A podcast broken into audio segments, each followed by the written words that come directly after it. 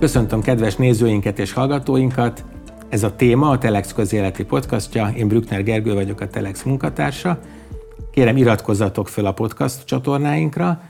Mai témánk a V4 helyzete, a szomszédságpolitika, illetve általában is a magyar külpolitika, és sok szeretettel köszöntöm stúdiónkban Jeszenszki Gézát, az Antal kormány külügyminiszterét, későbbi nagykövetet, történészt. Szervusz Géza, köszönöm szépen, hogy elfogadtad a. Szervusz, hát örömmel osztom meg a emlékeimet és a mai véleményemet is persze.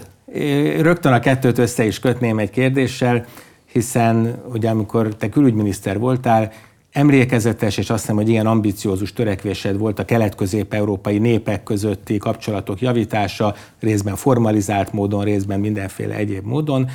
És hát mostanában ugye más se hallunk a, a hírekben, mint hogy hát szétesik a V4, még a legjobbnak gondolt magyar-lengyel kapcsolat is, is problematikussá vált, és pont a Transtelexen, társlapunknál írtál egy nagyon érdekes elemzést arról, hogy mennyire has, röviden összefoglalom egy mondatba, mennyire hasonló volt valaha a lengyel-ukrán konfliktusokkal terhelt viszony a magyar-román konfliktusokkal terhelt viszonyhoz, és ebben a háborús helyzetben most mégis egyfajta lengyel-ukrán-román szövetség kezd körvonalazódni, miközben Magyarország mintha mindenből kimaradna. Hogy történhetett ez? Hogy látod?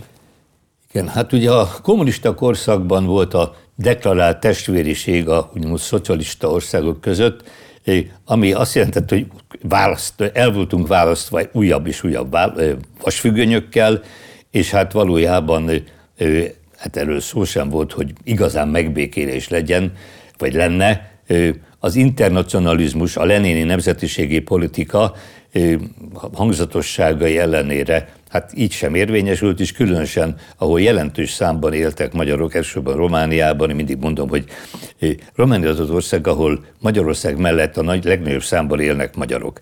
Tehát ugye ott volt Ceausescu rendszerében a legsúlyosabb a helyzet, de hát nem volt sokkal jobb Csehszlovákiában sem a 68-as parágai tavasz elfolytása után, hát ugye emlékszünk még legalábbis az én korosztályom, hogy Csehszlovákiai Magyar Jogvédőbizottság, Durai, akit ugye perbe is fogtak ezért, ő, hát Erdélyben pedig hát ő, talán nem is ismertük egy-két évtől eltekintve, hogy ki mindenkit zsaroltak, meg vertek, meg sőt, vertek agyon, ugye rejtés öngyilkosságok voltak. Arányaiban ugye a legnagyobb létszámú titkos rendőrség, ha jól tudom, Romániában volt, tehát ott tényleg a hétköznapokat is nagyon megterhelte a szekunak a jelenléte. És sajnos abban voltak magyarok is, vagy magyar nyelvűek, magyar anyanyelvűek.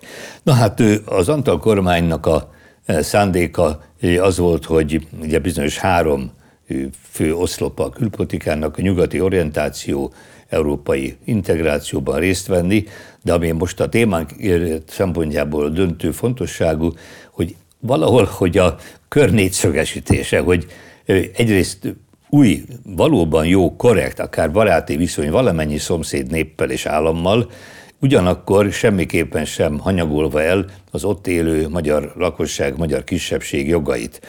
A kettő között sajnos volt ellentmondás, és mondjuk volt is két megközelítés itt Magyarországon. Az egyik, mint az elsősorban az akkori ellenzékünk, az SZDSZ képviselte, hogy legyünk mindenképpen a lehető legjobb viszonyban a szomszéd többségi néppel, nemzettel, és akkor majd meglátjuk, hogy hát azok önként is fognak olyan gesztusokat tenni, vagy elfogadják azokat a szükséges normákat, amit az ottani magyarság igényel.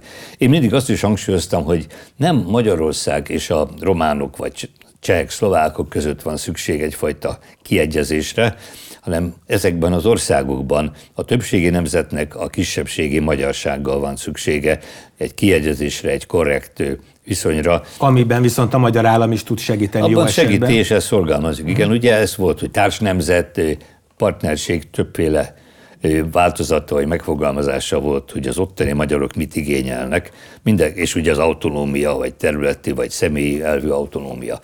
Na most, hát ennek a politikának az első, mondjuk látványosnak is mondható megnyilvánulása volt a Visegrádi találkozó, a Visegrádi együttműködés létrehozása, ugye bizonyos történelmi emlékekkel és királyok találkozójára 1335-ben, de a döntő dolog az volt, hogy az elsősorban az a három ország, amely a kommunista korszakban is deklarálta, hogy szemben áll a rendszerrel, megpróbálja megváltoztatni, megdönteni Lengyelország, Csehszlovákia és Magyarország, ennek a három országnak érthető, hogy legyen szorosabb kapcsolata. Ezeket nevezték mondjuk a rendszerváltozáskor az éllovasoknak, és az a három ország joggal várta, remélte, hogy elsőként kerül be mondjuk az európai közösségnek nevezett a mai Európai Uniónak az elődjébe. Amelyet 1994-ben te kezdeményeztél, ha jól mondom. Hát Antal Józseffel együtt mondjuk ugye a, mind a ketten ugye történészek vagyunk, és hát sokta, szokták is volt mondani, hogy az Antal kormány a történészek kormánya volt, Fürlajos is történész, a hadügyminiszter, államtitkárok között is, és hát a, a bázisunk ugye azokban nagyon nagy volt a történelmi érdeklődés, és nem utolsó sorban a határon túli magyarok iránti törődés, rokonszenv, sok személyi, családi, baráti kapcsolat. Tehát nekünk ez nem valamiféle politikai elfből fakadt. Egyetlen félmondatot hadd szúrjak bele, egyszer megnéztem a végzettségek alapján, és nagyon érdekes volt, hogy valóban az Antal kormányban a történész végzettség vezetett, a Fidesztél, hát ugye a szakkollégiumi háttér miatt a jogászok, és most a legfrissebb kormányban nagyon feljöttek a közgazdászok, Igen. ami lehet, hogy a gazdasági válságra utal már, hogy sokkal több közgazdász van, de bocsánat vissza. Tehát ez persze így van, és azzal is vádolták az Antal kormány gyakran, még akkor is, meg utólag is, hogy hát elhanyagolta a e, gazdaságot. Ő, hát most nem ez a témánk, úgyhogy csak leszeretném szögezni, hogy ez sem igaz. Volt több miniszter, aki akár közgazdász végzettségű, mondjuk csak e, Bot Péter barátomról van szó, vagy Kádár Béláról, e, de hát ő valóban mondjuk ő az egész kormánynak szívügye volt ez a bizonyos program, amiről beszéltem, és hát mondjuk a Visegrádot szerintem mindenki örömmel fogadta a parlament mindkét oldalán, és hát talán a magyar közvélemény is. Na most itt azonban volt ennek egy olyan aspektusa, amit mi soha nem titkoltunk, bár nem is hirdettük nagyon hangosan, hogy a Visegrádnak nem csak az a célja, hogy mondjuk fel, oszlassuk fel a Varsói szerződést, ami akkor még létezett 91 februárjában, január-februárjában, de júliusra megérett a helyzet erre, és nem csak, hogy minél gyorsabb legyen az európai integrációba való bekapcsolódásunk, hanem hogy a két háború között Magyarországot gúzsba kötő kisantant nehogy újra létrejöjjön. Ma talán megint fölismerülhet ez, persze egész más vonatkozásban, hogy Magyarországot ellenséges országok veszik körül.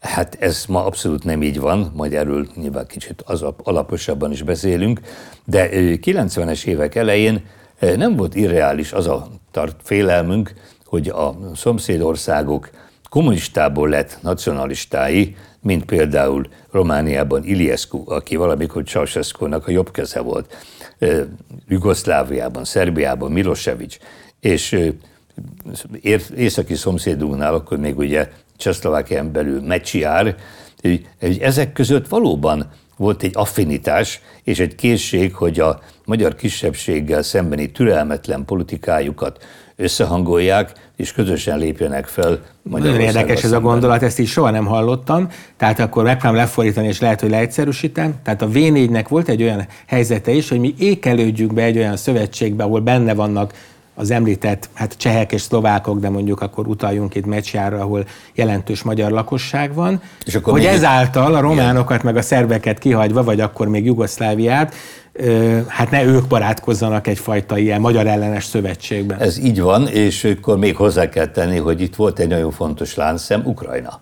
Ugye 91. decemberében válik jogilag is egy önálló, független álommá, és mi nekünk akkor nagyon jó viszonyunk alakult ki Mind a két fél erre törekedett. A kisebbségek tekintetében Ukrajna akkor nagyon ígéretes politikát is folytatott, és persze ígéreteket tett. Hiszen Tehát, végre felszabaduló kisebbség volt maga is. Így van, az hát ugye a Szovjetunióban az egyik legelnyomottabb.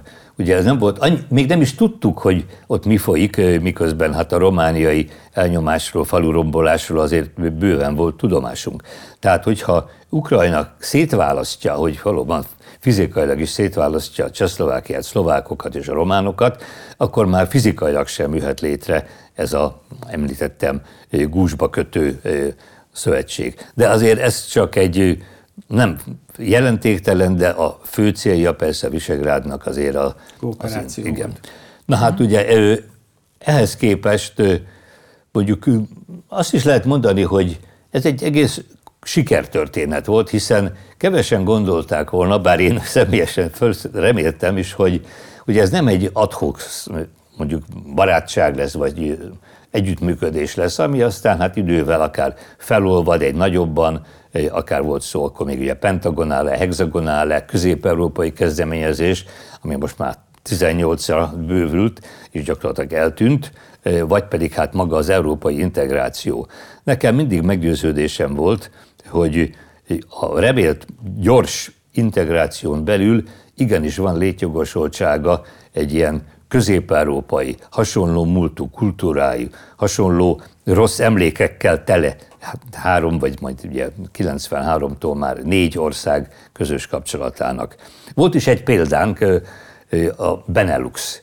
Ugye ez a három kisebb nyugat-európai ország, ez már nagyon régóta egy szoros együttműködést, maga a név is ugye ismerté vált, és hát mi is azt gondoltuk, hogy valamiféle ilyesmit szeretnénk létrehozni az Európai Unión belül, és egyébként viszonozták is ezt az érzést, mert sok ország üdvözölte, támogatta ezt az együttműködést, a Benelux pedig kifejezetten bizonyos tanácsokkal és rokonszemvel fogadta, hogy az ő együttműködésük, ami persze felolvadt bizonyos értelemben, de mégsem szűnt meg az európai közösségen belül, hogy itt lesz egy közép-európai párja. És Igen, és még... azt, hogy bocsánat, még egy példát hadd hozzak ide, de ugye annak, hogy a történelmi sérelmeket hátrahagyva egy nagyon intenzív gazdasági kooperációval egy ország szövetség menjen előre, nekem még az Északi Szövetség egy jó példa, mert az észak-európai államoknál azt látni, hogy borzalmas történelmük van egymással, de most nagyon jóban vannak, és hát egy jelentős tényezővé váltak hát, a világban. Én, mint aki ugye aztán Norvégiában is nagykövet voltam, meg Izlandon, számomra valóban ez is egy nagyon rokonszenves és mindenképpen érdekes eh, példa, de azért ő, azt is hozzá kell tenni, hogy azért ő a skandináv országok konfliktusai azért sokkal enyhébbek voltak, eh, mint a közép-európai konfliktusok. Már csak azért is, mert lényegében otten egy nyelvnek a szétfejlődését látjuk, és mondjuk a norvégok, dánok, svédek között egy egymás megértése nem túlságosan nehéz ma sem. És hát mondjuk a svéd-norvég unió, amit a napoleoni háborúk után hoztak létre, és azért kicsit olyan volt, mint az osztrák-magyar dualizmus, hogy volt egy norvég parlament. 905-ben az békésen vált szét, a norvég parlament deklarálta a teljes függetlenségét, a svédek kicsit gondolkoztak, hogy küldjünk el csak csapatokat leverni, ezt azt, azt mondták, hogy minek? Hát eddig is jobban voltunk egy államon belül, most pedig két szomszéd leszünk. Tehát... Igen, én egy viccet azért hallottam, emlékszem Svédországban, hogy mi Svédország jásznapja, amikor Norvégia olajat talált. hát, ilyen szurkapiszka biztos, hogy van, de természetesen persze, hogy ne nagyon hát, jól működő. Ha már csak ezt is említhettem, hogy azért korábban a, ugye a dánok nomi, dominálták Norvégiát is, azután a svédek, és most egyfajta revansot éreznek sokan Norvégiában. Most ők lettek a gazdag nagybácsi, és hát azt tapasztaltam, hogy mondjuk vendéglőkbe, szállodákba bizony sok vendégmunkás jön Norvég, Norvégiából, Dániából, meg Svédországból, tehát egyfajta más társadalmi hát, státusuk. Személyes emlékem, és tényleg nagyon érdekes, hogy egyszer Svédországból mentem át Norvégiába, mert magyar pénztárcának Svédország elég rémes. Tehát Norvégia... Ahhoz képest Norvégia, hát azt hittem, hogy már nem lehet fokozni, hát de még egy legalább 50% kal nagyobb árakat láttam, de szerintem térjünk Persze. vissza a régióra, és ugye annál a gondolatnál tartottunk, hogy a V4-nek abszolút megvolt a logikája, és ez egy erős támasz lehetett akár egy olyan európai politikája, és sikeres országcsoport együtt. És én azt gondolom, hogy ezt a logikát, amit, amit ti elindítottatok, kifejezetten átvette például a későbbiekben Orbán Viktor, aki nagyon nagy híve volt ennek, támaszkodott is például ugye a, egyfajta különutasságban a, a lengyelekre, de magyar köztévén megjelent egy ilyen visegrádi híradó, azt lehetett látni, hogy ez mindenkinek fontos, és hát ugye két éve, másfél éve, minden esetre a háború kirobbanása óta biztos, hát ez teljesen úgy látszik, hogy egy konfliktusokkal terhelt, kritikákkal terhelt viszony lett, nem is nagyon találkoznak már a felek. Igen, így van. Hát ez nagyon szomorú, pláne nekem, aki mégis bizonyos értelemben ennek egyik, egyik kezdeményezője, és hát folyamatosan engem kérdeztek, írtam is cikkeket, kérdésekre válaszoltam, tehát én folyamatosan részt vettem és követtem szorosan ennek a együttműködésnek, akár informális szövetségnek a sorsát. Azért itt bizonyos pontosítás azért érdemes megemlíteni vagy alkalmazni, hogy mikor Orbán Viktor elkezdte, tehát a 2010-es győzelm után egyre hangsúlyozottabban egy külön utat, egyre erősebb kritika az Európai Unióval szemben, és közeledés, erős közeledés Oroszországhoz, Ebben azért egyes személyek, egyes irányzatok a Visegrádon belül szintén partnerek voltak, de egészében véve azért többször jelezték, hogy ők az Európai Unióval szembemenést nem támogatják. Ezt elsősorban a csehek és a szlovákok hangsúlyozták.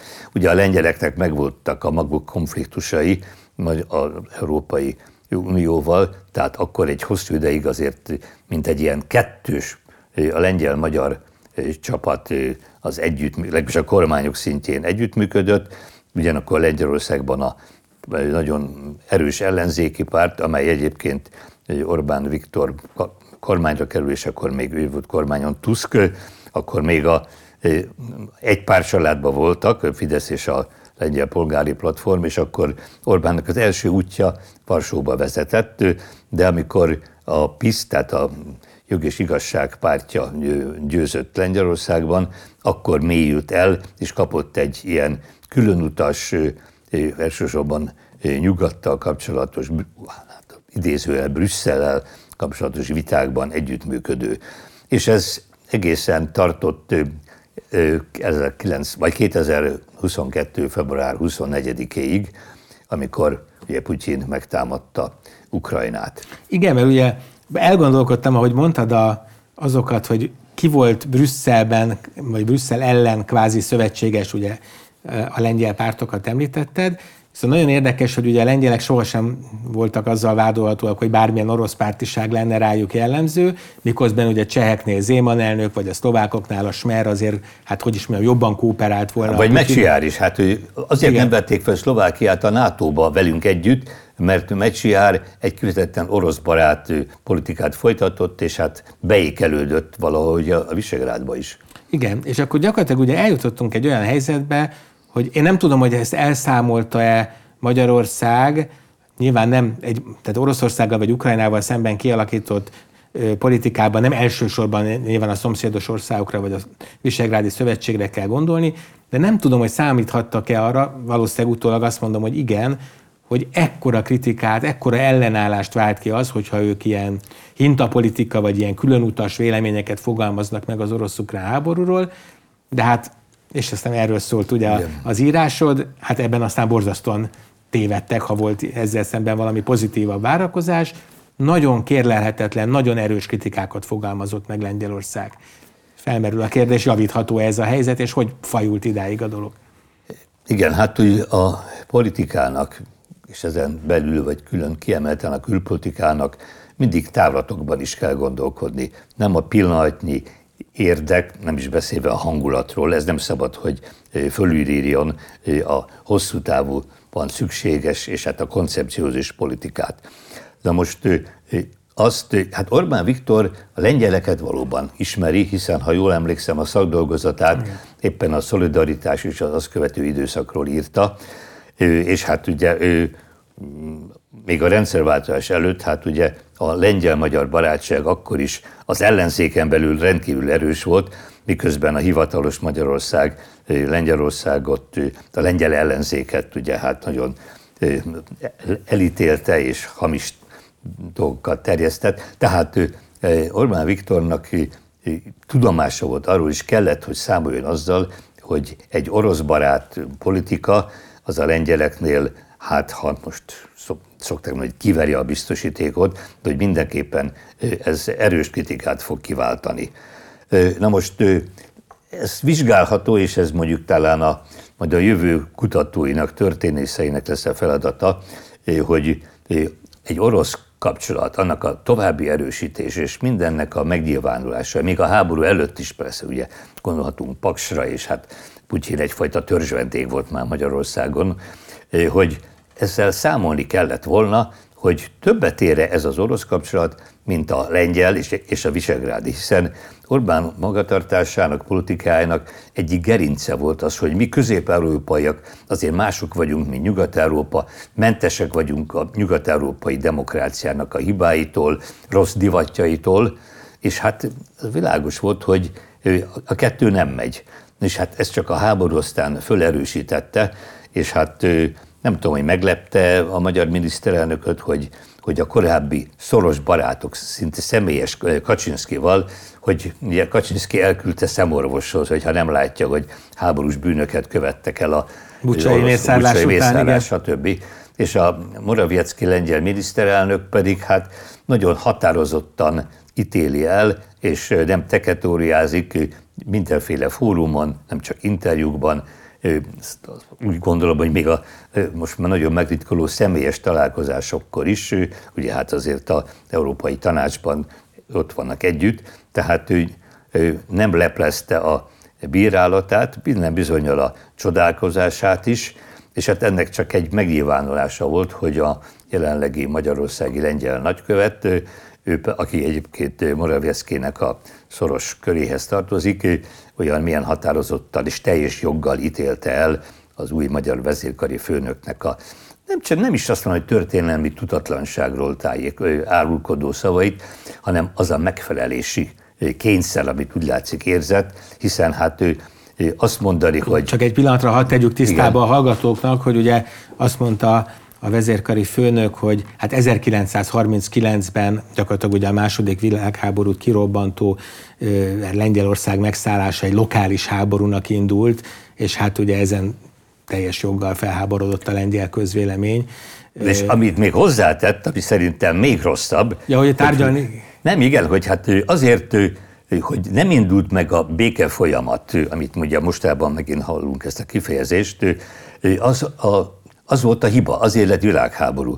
Tehát, hogy nem az volt a baj, hogy Németország agressziót követett el, és ugye azért hozzá kellett volna tenni, hogy két héttel rá Oroszország, Szovjetunió is megtámadta élethalál harcát vívó is, hát mondjuk már nagyon súlyos helyzetbe levő Lengyelországot. És amennyire tudom, még jelentősebb részt is hasított ki Így van, jelentősebb részt, így van. Tehát nem csak, hogy erről megfeledkezett, és ha bár itt fölidézzük a múltat, hanem azt állítani, hogy tulajdonképpen az, hogy az Anglia és Franciaország hadat üzent Németországnak, azért, mert egyre erkölcsileg is, meg szövetségileg is erre köteles volt, hogy ebből lett világháború. Hát akkor ott vagyunk, hogy tulajdonképpen nem Németország, hanem Nagy-Britannia és Franciaország robbantotta ki az első, a második világháborút, hiszen ha ők csöndben maradnak, akkor szépen legázolják Lengyelországot, oroszokkal szépen felosztják, és akkor, nagy, akkor itt van béke, és Hitler most már akkor három Európa ura lesz osztozva Stalinnal. Igen, és ebbe az a szörnyű, hogy a történelem ismétli önmagát, mert borzasztó még hallgatni is ezt az érvrendszert, miközben ugye mostanában sokkal kevésbé hallom a kormányzati politikusok részéről Oroszország kárhoztatását, ellentétben a szankciós infláció, vagy a, a fegyverkezés, mint a béke ellen, vagy mint az ukránok fegyverrel való megsegítése, mint a béke gátja, ez sokkal gyakrabban hangzik el jobboldaliaktól.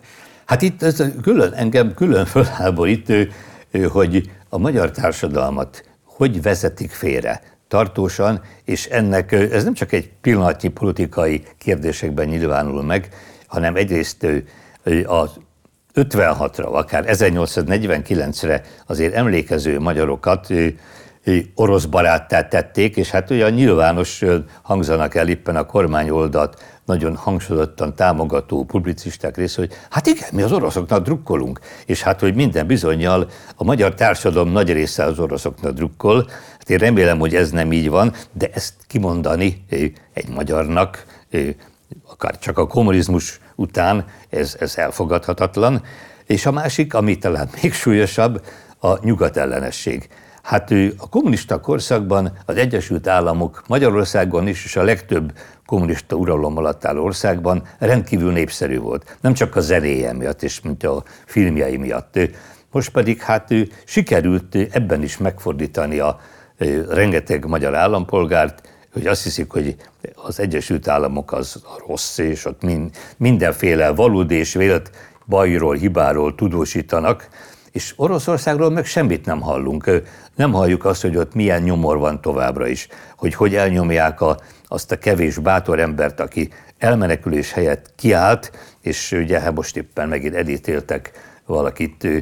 Tehát erről is kellene hallania a magyaroknak. Egészen megdöbbentő aránytévesztés, és ha egy kicsit kiterjesztem, azért hány ilyen helyzet van, hogy hadakozunk, és ugye említetted már, hogy Norvégiában és Izlanddal is foglalkozva voltál nagykövet, illetve Egyesült Államokban is, tehát hogy az amerikait, az észak-európait, a hollandot, a Brüsszelt kritikusan emlegetjük csak, és azokat az autoriter államokat, és itt azért Oroszország mellett akár Kínát, Azerbajdzsán, Törökországot is be tudom hozni, őket meg mint barátok, és tehát gyakorlatilag soha nincsen kritikus elem, ami mindenképpen értem, hogy mindenkivel jóba akarunk lenni, akivel lehet, de nagyon érdekes, hogy pont hát a legdemokratikusabb részét a világnak kritizálja állandóan a, a, a hivatalos kormányzat és az őt támogató sajtó, és pont ezeket az antidemokratikus berendezkedéseket meg körbeajnározzuk.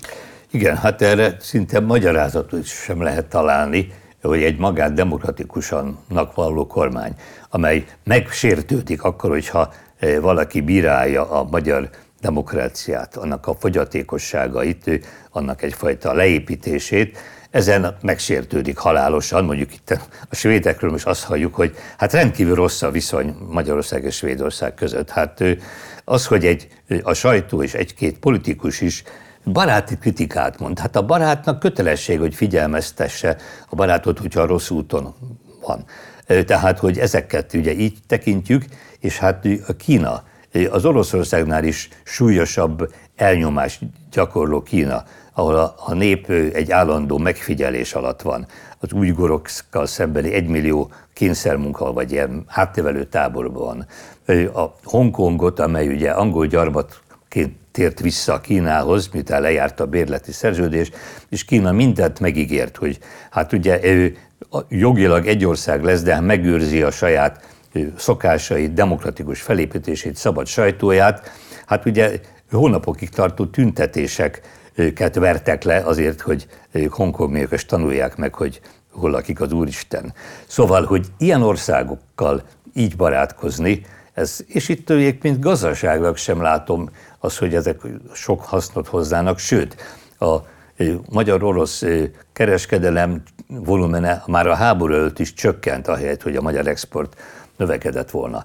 Tehát és ezzel, ennek a barát, úgymond magyar-orosz barátságnak oltárán feláldozni az évszázados lengyel-magyar barátságot? Igen, pont a lengyelre szerettem volna én is visszatérni. Egyrészt a hallgatóinknak mondom, aki esetleg nem találkozott vele, hogy egy nagyon érdekes, a Direkt 36 újságírói által szerzett anyag jelent meg erről a Telexen nem olyan rég, és ott ugye végigvették azokat a, hát részben azokat a kísérleteket, amikor mondjuk Novák Katalin próbált egyfajta ilyen mosolydiplomáciával javítani a helyzeten, a közös, nem tudom, katolicizmust, meg az értékeket, történelmi barátságot hangsúlyozni.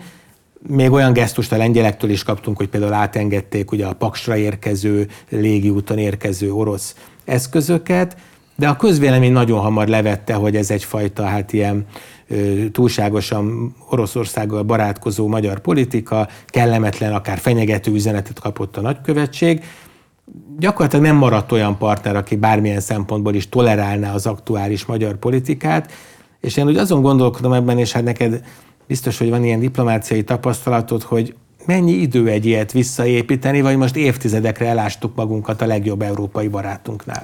Hát azért én nagyon bízom abban, hogy itt évtizedekre nem vonatkozik ez. Egyáltalán én úgy írtam egy könyvet Magyarország külföldi megítéléséről, elsősorban Nyugat-Európában, Nagy-Britanniában, és a nemzetkép és annak a változásai.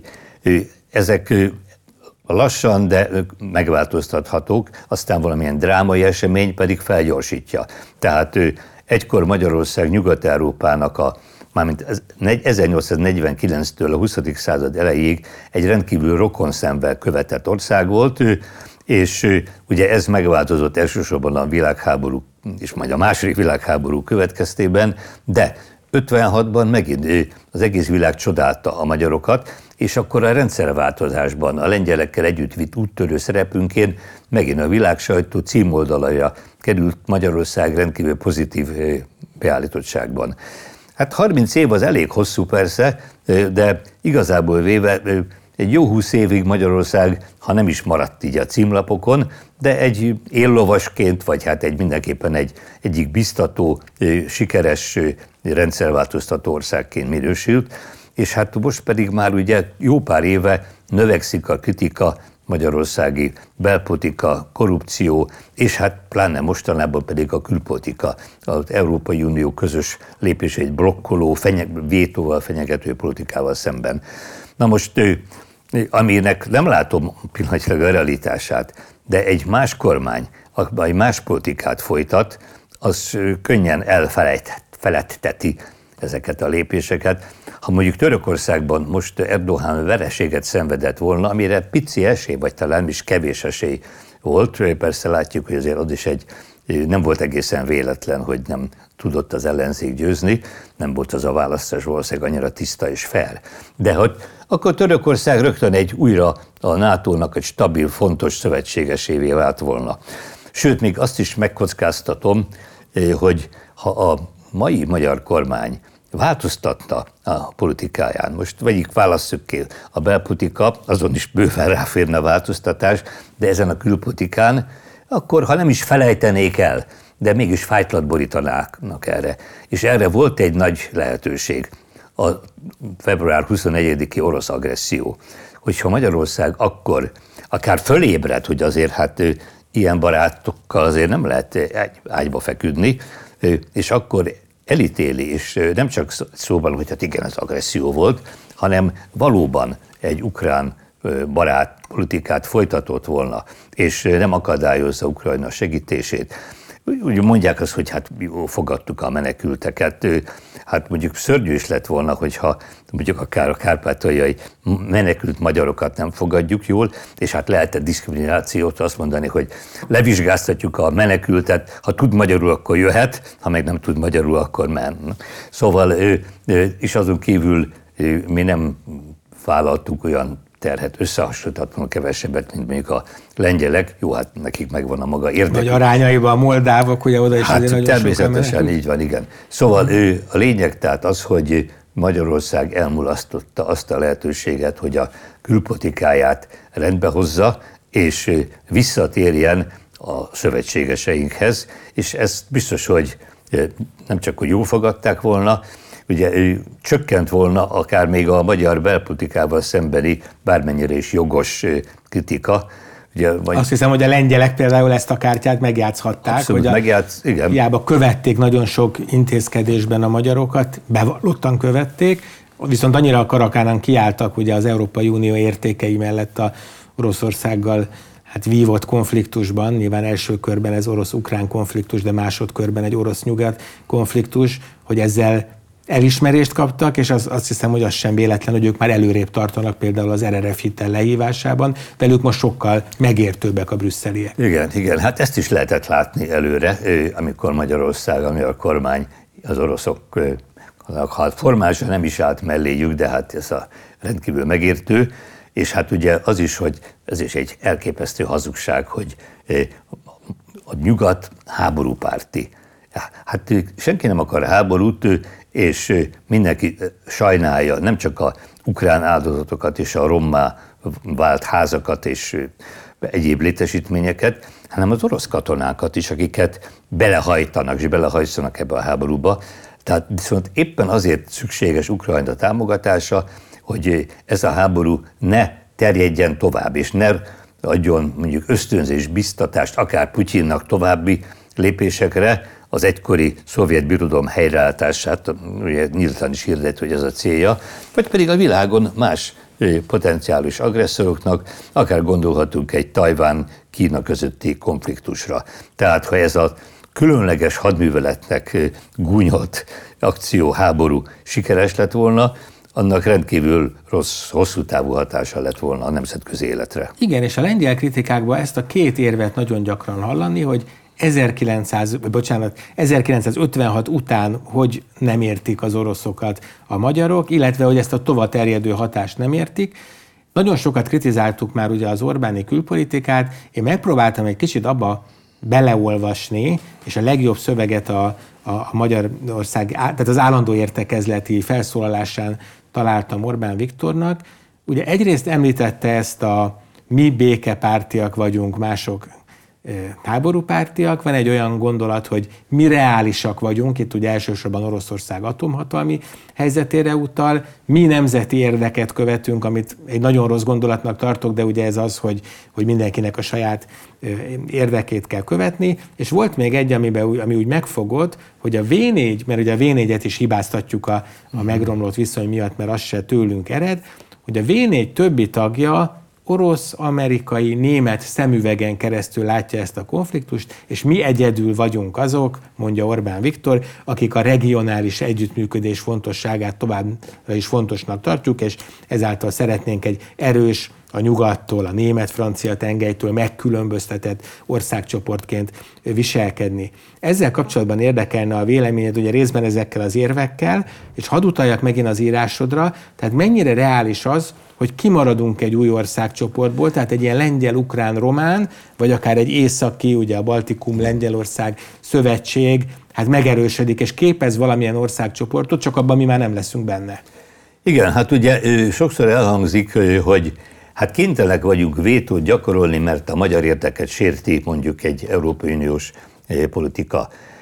De ha ha van is esetleg bizonyos helyzetekben elég ritkán egy speciálisnak tekintett magyar érdek, mondjuk itt a magyar kisebbségek támogatása, nem csak Kárpátalján, ezt is csak akkor tudjuk elérni, hogyha vannak szövetségeseink, vannak támogatóink.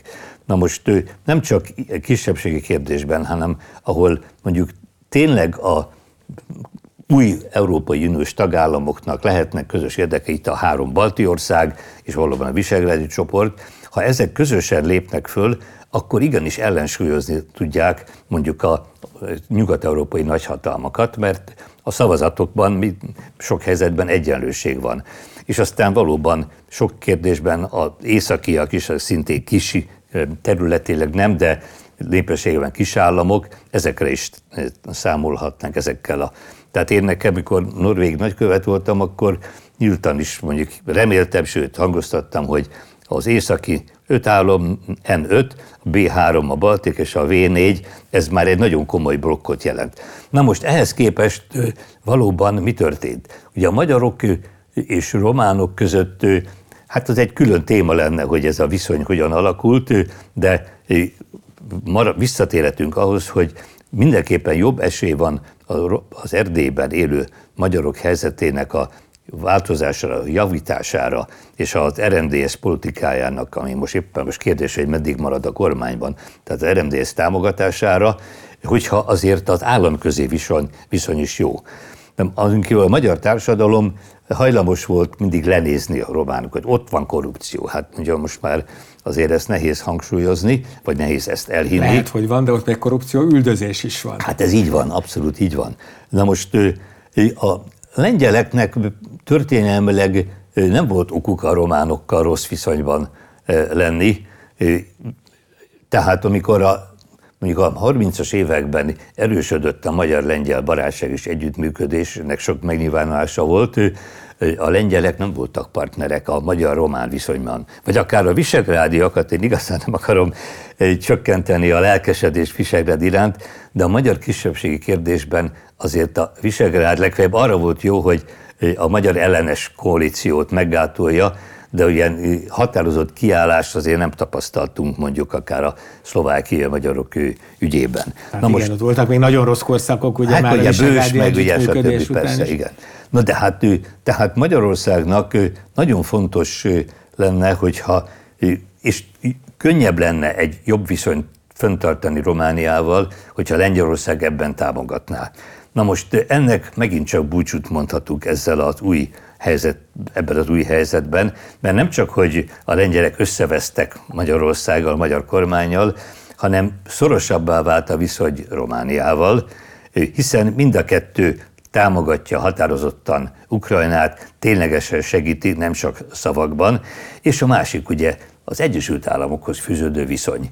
Ami hát, hagyományosan is azt hiszem, hogy ennek a két országnak kifejezetten jó volt, talán még a horvátokat lehet kiemelni ebben a pozitív kikülönbözőségben a régióban, de ez most még jobban látható. Hát ugye az Egyesült Államok a, a rendszerváltáskor Magyarországgal is nagyon rokon szenvedett, és egyébként kiváló volt a Antal és Bush viszonya, sőt, amikor 2000-ben ugye Amerikában váltás következett, és az ifjabb Bush nyert az elnökválasztást, ugye hajszállal, akkor is én ugye Washingtonban azt láttam, hogy Magyarország akárki nyer, Magyarország egy szoros jó partner maradt meg. 2000-ben még mindig megvolt a tekintélyünk. Igen. Na most az Egyesült Államoknak természetesen Lengyelország volt a Közép-Európában az oszlopa, nem csak azért, mert ő még ma is a lengyel hátterű amerikaiaknak elég jelentős száma van. És Chicagóban egészen hát, sok, igen. máshol igen, is, de ott, ott. Igen, tehát és hát ugye magyar vagy lengyel származású amerikai politikusok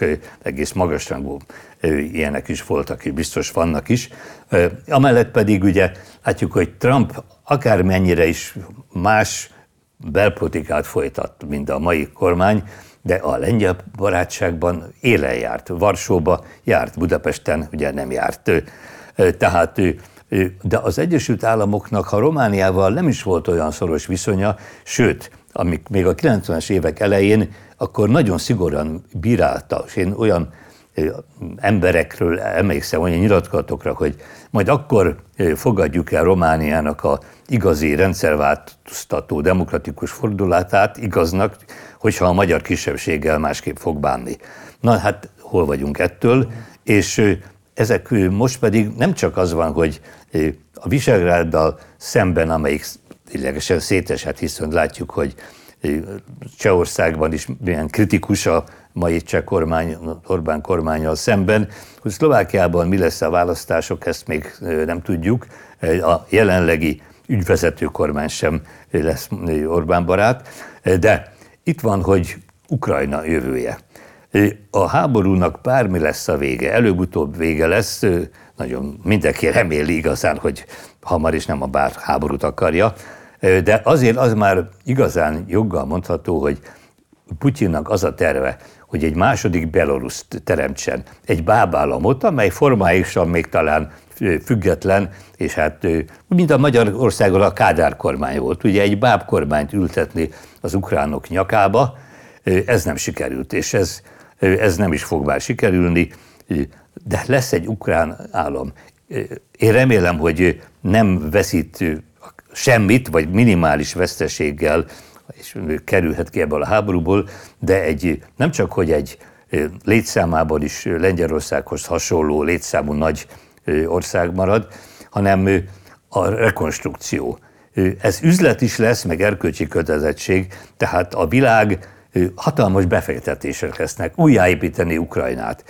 Ukrajna, amely most ezzel kezdtük, hogy a sok-sok történelmi ellentét, különösen a második világháborúban is, de hát maga az a tény, hogy majdnem a mai, egész mai Ukrajna az egykori Lengyel-Litván Unió tagja volt. A krímig terjedt ez az állam.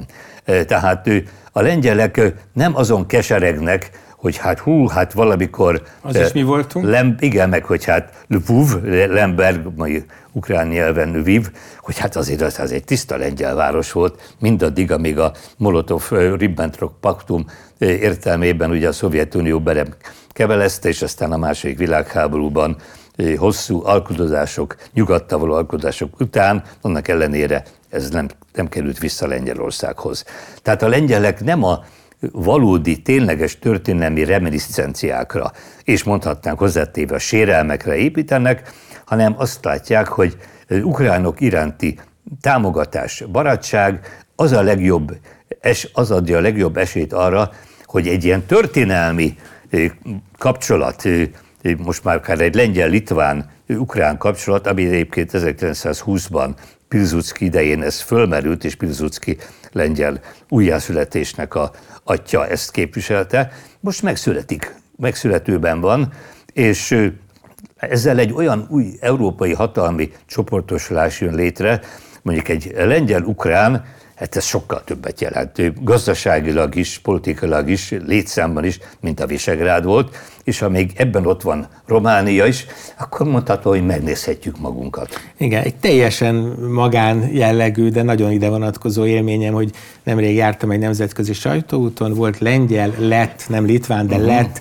meg egy ukrán kollega, és hát ugye nyilván állandóan követték a hadi híreket, rendkívül kritikusak voltak persze minden Oroszországgal kapcsolatos témánál. Én azért tudtam velük barátkozni, azért mindig elmondhattam, hogy hát egy kritikus sajtóterméknél dolgozom, de abszolút megéreztem azt, hogy ezek az emberek mennyire közel vannak egymáshoz emiatt a helyzethez, mennyire együtt voltak, vagy 30-an voltunk, de ők hárman, négyen mindig. Nagyon érdekes személyes élmény volt. Ö, időnk vége felé két személyeset még mindenképpen szeretnék tőled kérdezni. Ugye nem akarom nagyon leegyszerűsíteni a politikai oldalakat, ilyen népies, urbánus, jobb meg bal, de hát azért ugye a te pályád nagyon nagy részt úgy játszódott le, hogy az akkori jobb oldallal dolgoztál, vagy annak voltál a tagja, és ugye a kritikus baloldali ellenzékkel kerültél szembe. Most, amikor beszélgettünk, akkor meg gyakorlatilag egy jobboldalinak mondott kormánynak vagy a, a, az éles szemű kritikusa. Neked volt egy olyan konkrét váltás az életedben, amikor azt mondtad, hogy eddig és nem tovább, vagy egyszerűen mindig azért kritikusan nézted a 2010 utáni kormányzatot Jó, hát is? először is miniszterként is én arra törekedtem, hogy a külpolitikában az ellenzék támogasson. Ez a bizonyos konszenzus igénye. Ma Amerikában sincs ez, de ott nagy benyomást tett rám személyesen megismerve, hogy mennyire együttműködött Amerikában, bármilyen kormány volt a két párt a fontos külpolitikai kérdésekben. Na most itt ez, hogy jobb oldal. Hát a jobb oldal ma Magyarországon semmiféle negatívat nem kötnek hozzá.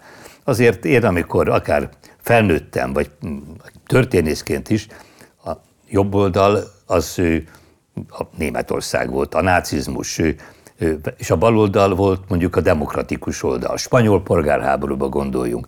És én nem hiszem, hogy bárki talál egy olyan mondatot Antal József beszédeiben, ahol ő azt mondja, hogy én jobboldali vagyok. Azt sem mondja, hogy baloldali, de az, hogy a valódi baloldallal, a szociáldemokráciával korrekt viszonyt lehet, sőt, akár koalíció, ezt én, aki nagyon jól ismerem Antal munkásságát, írásait, ezt viszont meg tudom erősíteni.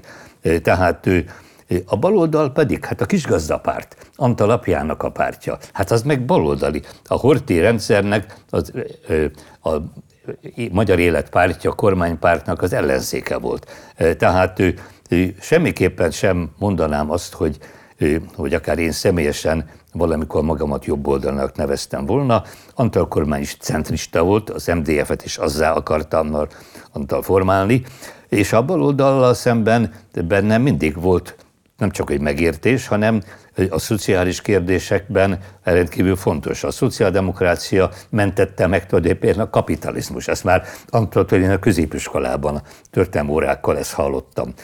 Na mostan én nem változtam semmit. Vannak, akik persze a mai kormány elszánt támogatói, akik esetleg valamikor az MDF-et támogatták, vagy tagjai voltak, azok azt mondják, hogy hát én megváltoztam, én semmit nem változtam meg. Ugyanúgy a demokrácia, a szabadságok, a sajtószabadság és a nyugati orientáció, az atlanti együttműködés, az euróatlantizmus támogatója vagyok és hirdetője vagyok, mondhatnám azt, hogy Antal József ezzel meg is bízott. De akkor a Fidesz viszont változott, hiszen hát a Fidesz teljesen megváltozott. az még reális volt, hogy hát ugye hogyne, hát azért tudtam téged felkérjenek.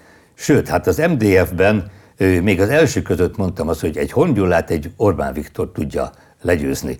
Akkor éppen mondjuk Lezsák és Boros azt az a liberális. Úgyhogy nem, tehát sajnos ez nagyon szomorú, hogy a Fidesz így megváltozott, és hogy a feleségemre az én külpolitikai főtanácsadómra is hivatkozzam, ő hosszú ideig azt remélte, hogy a Fideszen belül jelentkezik egy fordulat, hogy ott is ugye a hazafiság felülkerekedik, és amikor egyre rosszabb irányt vesz a magyar külpolitika, akkor valaki vagy valakik azt mondják, hogy hát azért ezt már nem lehet. Nem akarom megnevezni, akiktől ezt el lehetett volna várni. Hát ugye, ha nagyon mégis optimistán akarjuk befejezni a beszélgetést, akkor továbbra is várnunk kell azt, hogy a kormánypárt, a kormánypárti bázis, a támogatók, akik valóban jó hiszeműen hiszik azt, hogy a magyar külpolitika az milyen bátran, karakánul szembeszáll az egész világgal, és azt hiszik, hogy ennek lesz eredménye. Az, hogyha a külügyminiszter azt mondja, hogy engem nem érdekel a külföldiek véleménye, hogy ez helyes, ebből lehet valami pozitívum. Tehát ő föl kell ébrednie ennek a magyar társadalomnak, hogy mi a jó politika, mi a jó belpolitika, mi a jó külpolitika, mi a jó gazdaságpolitika. Ezek a mai gazdasági helyzet és infláció és a gazdaságunk zsugorodása, Hát nem tudom, hogy kinyitja a szemeket, de a médiának óriási szerepe van, úgyhogy sok sikert kívánok a Telexnek, hogy ebben a felvilágosító Nagyon szépen köszönöm. Munkában. Tökéletes zárszó de még egyet mégis szeretnék kérdezni. Te biztosan nem tudod, de mi 30 éve évente egyszer legalább találkoztunk, nekem volt egy társaságom az Aranygimibe, és ugye a fiad Zsolt buliain mindig megjelentél elegánssal, mondtál egy beszédet, egészen fura igen. külvárosi diszkókba, küklopsz, meg ilyen helyeken voltak ezek a bulik. Hát aztán ugye mind a ketten ismert emberré váltatok, vagy te már akkor is az voltál, hiszen akkor már miniszter voltál, majd ugye egyszer a heti válaszban, egy páros interjúban beszéltetek arról, hogy hogyan élitek meg azt a hát azt a politikai különbözőséget, hogy máshogy ítélitek meg a helyzetet. A kérdésem arra vonatkozik, nem vagyok teljesen napra kész abban, hogy a Zsolt mondjuk a külpolitikáról mostanában hogyan vélekedik, de találtok közös pontokat, konszolidálódott, vagy továbbra is elég eltérő ez a dolog? Okoz-e személyes konfliktust, hogy milyen a viszonyotok? Hát ez, ez szomorú téma, és hát nem tudjuk itt kifejteni, és nem is de ugye ott vagyunk tulajdonképpen Zsolt fiammal, mint az angol úgy mondja, hogy agree to disagree. Tehát úgyhogy nem tudunk zöldágra vergődni, és nem tudunk egyetérteni ezekben az alapvető külpolitikai kérdésekben sem. Itt nincs mód kifejteni, hogy én ennek milyen okát látok. Minden esetre a fiamnak egy olyan ambíciója megvalósult, hogy ne azt mondják róla, hogy a Jeszenszki Gézának a fia, hogy a külügyminiszternek a fia. Talán azt vannak, akik azt mondják, hogy hát milyen érdekes, hogy én az én fiamnak a helyes nézeteit nem vallom, de meg hogy a messze, milyen jó, hogy messze esett az alma a fájától. Minden esetre hát azért a családban együtt működünk, van nekünk Somlón egy kis birtokunk, egy szőlőnk, ott együtt dolgozunk egymás mellett, és a politikát sajnos én kész lennék megvitatni, de ebből olyan konfliktus erősödik, olyan mérkőzés, hogy ennek nincs értelme. Igen. Utolsó kérdésem, nem tudom, hanyatszor mondom, síjelsz még? Tudom, hogy nagy síjelő voltál. Hogyne, hát ugye én nekem ez egy nem csak hogy szenvedélyem, hanem az egészségemet ennek köszönhetem szerintem, kondíciómat, viszont most volt egy, nem az önhibámból bekövetkezett egy komolyabb síbalesetem, de ez nem rettent meg engem, nagyon sokan azt mondják, hogy hát ebben a korban már kevesen síznek úgy, mint én. Én nem csak a, ez egy, nem egy kedvelés, én szerintem ez a magyar ifjúságnak is nagyon fontos lenne, hogy minél többen sportoljanak.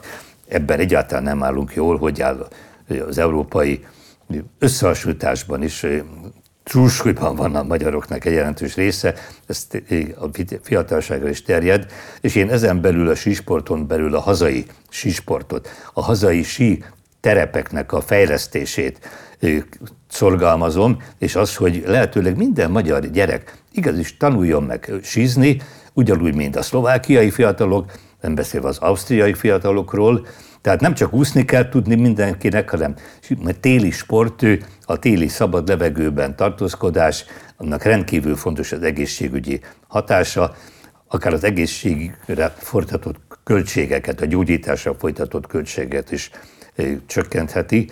Úgyhogy én nagyon remélem, hogy a hó is megmarad még. Mesterséges havat lehet. Így harcoljunk a klímaváltozás ellen. Hát őszintén kívánom, hogy a klímaváltozás is segítse ezt a sportot, mert azért az Alpok hóhelyzetéről elég vadakat lehetett hallani. Idén. Nem olyan sötét a kép. A mesterséges hónak hála minden síközpont ragyogóan működik. Én pedig az most voltam áprilisban kiváló hóviszonyok mellett a Szlovákiában, a alacsony tátrán, a hopokon. Nyugodtan menjenek oda, olcsóbb még mindig, mint az Alpok. Hát akkor köszönjük a, a tanácsot. Még sok jó szezont kívánok, és nagyon szépen köszönöm, hogy eljöttél hozzánk. Remélem máskor is találkozunk. Nézőinknek pedig köszönöm szépen a figyelmet. hallgassanak minket a jövő héten is. Jövünk, iratkozatok fel a podcast csatornáinkra, van gasztronómiai, bűnügyi és zenei műsorunk is, aki pedig teheti, az támogassa a Telexet a viszontlátásra.